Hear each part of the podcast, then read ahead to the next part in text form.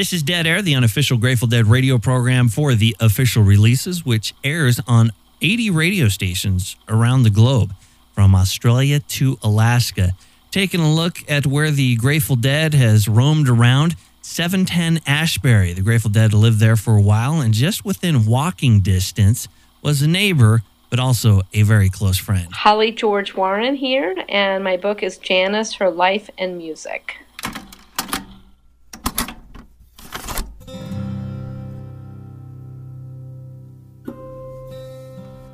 I grew up, I was way too young to have seen her live, sadly, but even in my small town in North Carolina, I was a big fan. And one of the first albums I ever got was Pearl in 1971.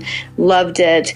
But once I was living in New York and I was working at Rolling Stone and doing projects with the Rock and Roll Hall of Fame, I ended up um, fortunately getting to meet people like Sam Andrew, who was her guitar player in Big Brother, and Chet Helms the guy who's really got her to San Francisco. He started the Avalon Ballroom and managed Big Brother and the holding company. And just listening to some of their stories, I realized that there was this whole other side of Janis that I did not realize. She was very good at presenting this persona, this image that she concocted of herself as this kind of blues mama who just kind of went out on stage and just let it all out. She just was, it's all about feel.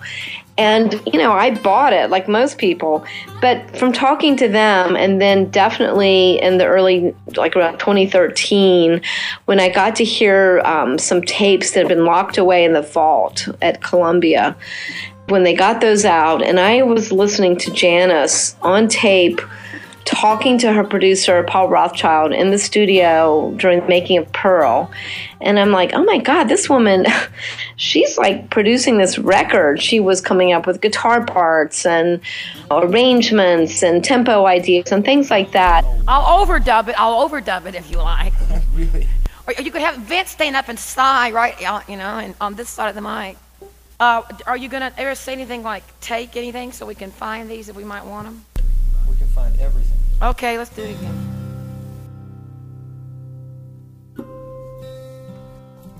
And it kind of turned my head around to see that at a time when women really did not have much power or control in the studio, she did. So I was very intrigued to figure out, like, well, how did she get there? You know, obviously you can't go from just being this musician who's just kind of singing and feeling it all to suddenly in the studio and having that much power, even as far back as, say, like 1966, when Big Brother were doing this residency in Chicago and they got this deal, their first record deal with Mainstream Records, and they're recording some tracks there. Here's Janis Joplin totally glomming on the whole studio experience and writing home to her parents, detailing, you know, what double tracking vocals is like and explaining it and everything. And then as the more letters I read, I realized that she was this techie person who she was like the first one in the studio, the last to leave. I mean, really worked hard on those records. And again, she was writing home, explaining what the mixing process is like. So I just was shocked to find out that um, there was more kind of a deep, um, scholarly, techie head to her than I had any idea of.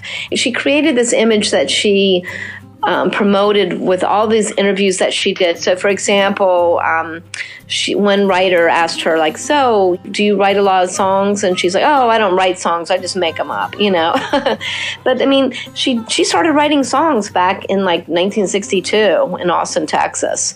She really tried to hide that kind of side of her, this uh, very hardworking technical musician side. She tried to make it look easy. She tried to make it look like she was just kind of letting it all out. Where, as in reality, I mean, as a teenager, she began exploring and studying um, blues recordings to learn how to sing in a very different way than what came naturally to her. And so all that was a big surprise to me.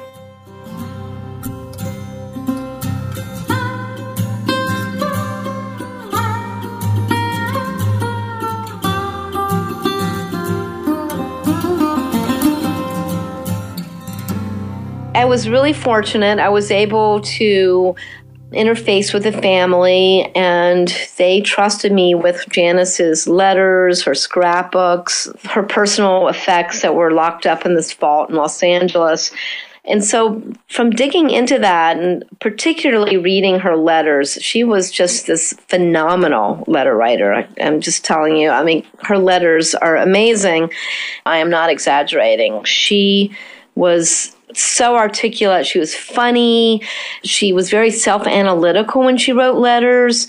And the good thing is, I wrote, I got to read letters that she wrote not just to her parents, to her family, but um, to her friends and to this horrific cad boyfriend that she had in 1965 who claimed he wanted to marry her.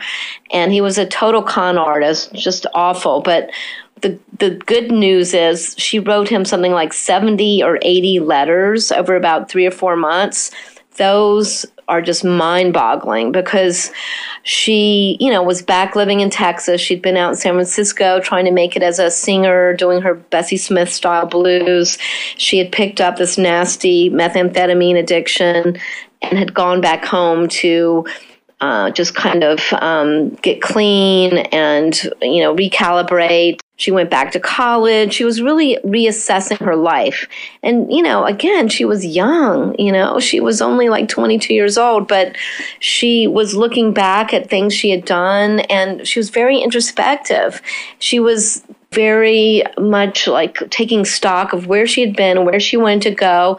But then you see her evolve. She's trying to stay away from music because she was worried that it was going to kill her because she couldn't resist all the crazy temptations of life as a musician, but she couldn't stop herself. She starts writing about, you know, working on guitar and trying to be a good guitar player, about, you know, working on songs, her vocals, recording, you know, there's somewhere maybe somebody even has these recordings that she did in uh, late late 1965 in a little you know friend studio in Beaumont she couldn't stop that drive to make music. Just the body of her letter writing just painted such a deep picture of her that I literally felt like I knew her from those letters. When they were recording Cheap Thrills, I interviewed different engineers, and interestingly, they tried to make it seem like the whole album was pretty much live, which was actually a bold face, big old lie. the original idea for Cheap Thrills was for it to be recorded live. And they actually went up to, in early 1968, Big Brother went up to Detroit to the fabulous Grande Ballroom and um, had a couple of nights there. And MC5 was the opening act, who were, you know, the hometown killer rock band in Detroit.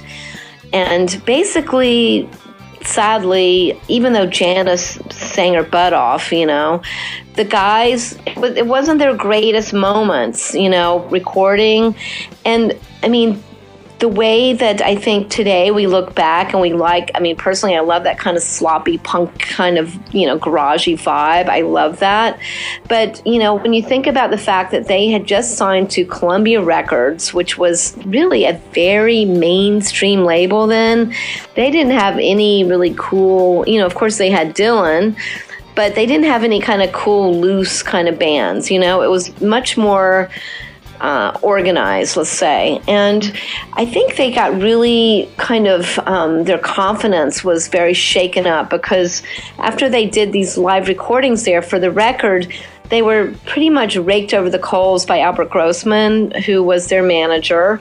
He thought they sucked and that, you know, they could have, they, they were, you know, he starts like saying, oh, well, we didn't need a different guitar player and, you know, blah, blah, blah. And he was just ripping them to shreds. So it really undermined their confidence, you know. And then the other problem was he pretty much was the guy who picked John Simon to be their producer. Now, John Simon was a great producer. You know, he produced Leonard Cohen, and of course, famously, he produced these um, demos for the band, which got them their record deal. But he was a real perfectionist still, you know, very much kind of the kind of guy that you know, was very into technique over feel. And Big Brother and the holding company, they were all about feel.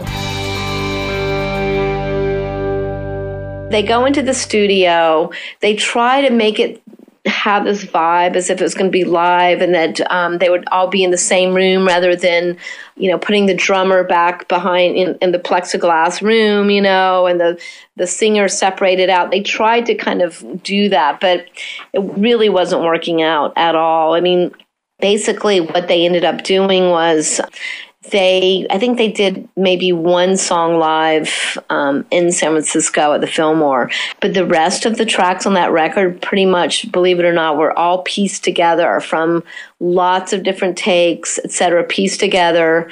The turtle blues track which has this crazy kind of live feel that was done in the studio but they recorded some kind of ambient sound at um, Barney's Beanery with like smashing glasses and laughing. And that was Bobby Neuwirth and some of that gang hanging out.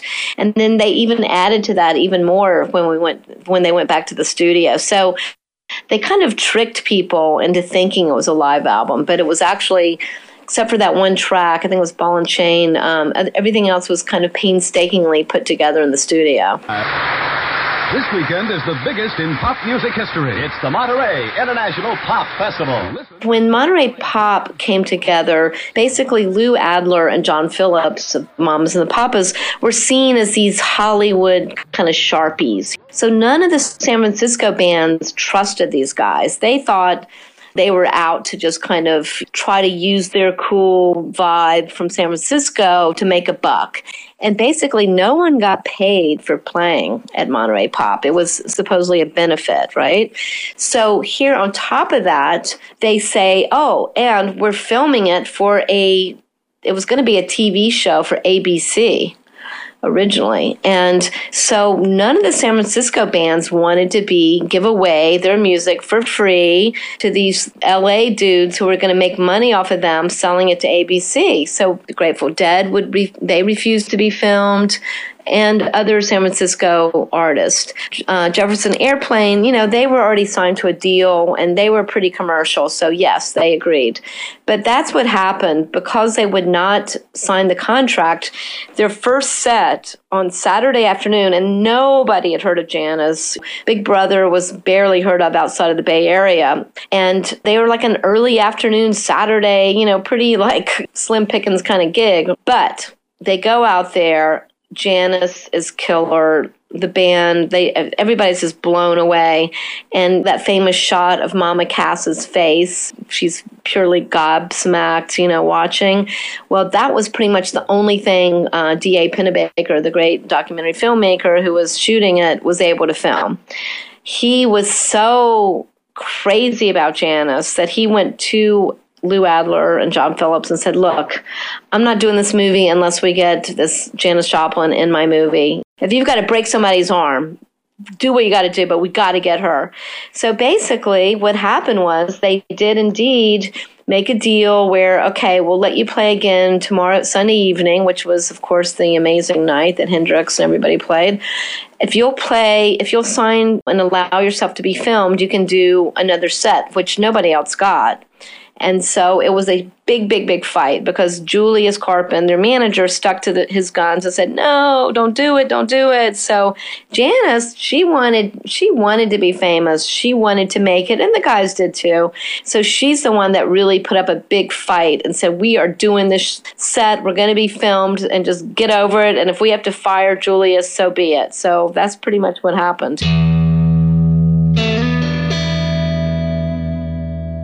I actually ran into that manager, Julius Karpen, who's now in his mid 80s, still sharp as a tack. We were chatting, and he's like, Oh, Janis really hated me. She never said anything nice about me because she was so mad at me. And there's this footage of her being interviewed in Europe in 69 um, when she was touring Europe. And the guy says, Oh, so you have a new manager now, right? You know, what's up with that? And she goes, Yeah, he's better. How did you meet, how did you meet Albert Grossman? Uh, when we played the uh, the Monterey Pop Festival, you know, uh, we had an, a third, we had another an intermittent intermittent manager then who was no good at all. But um, I just met Albert at the Monterey thing because there was a film being made and a lot of problems, both backstage problems, and I met him trying to solve some of them. And so Julius had seen that footage and was kind of downhearted about it. And I said, Well, Julius, she actually wrote a letter to her parents that I quote, in my book where she is raving about you and she's talking about we've got a new manager now he's so fine and on and on and on about how great he was. And he's like i mean literally you know the guy's like 83 84 years old. His face lit up. He goes, really? She said that about me? Oh my god i'd love to read that. Because you know he hadn't seen the book yet. And i'm like i will send you a copy of that letter and the book so you can see it. In fact that's on my list of things to do is to send that to him so he can see that janis was thrilled with him when he became manager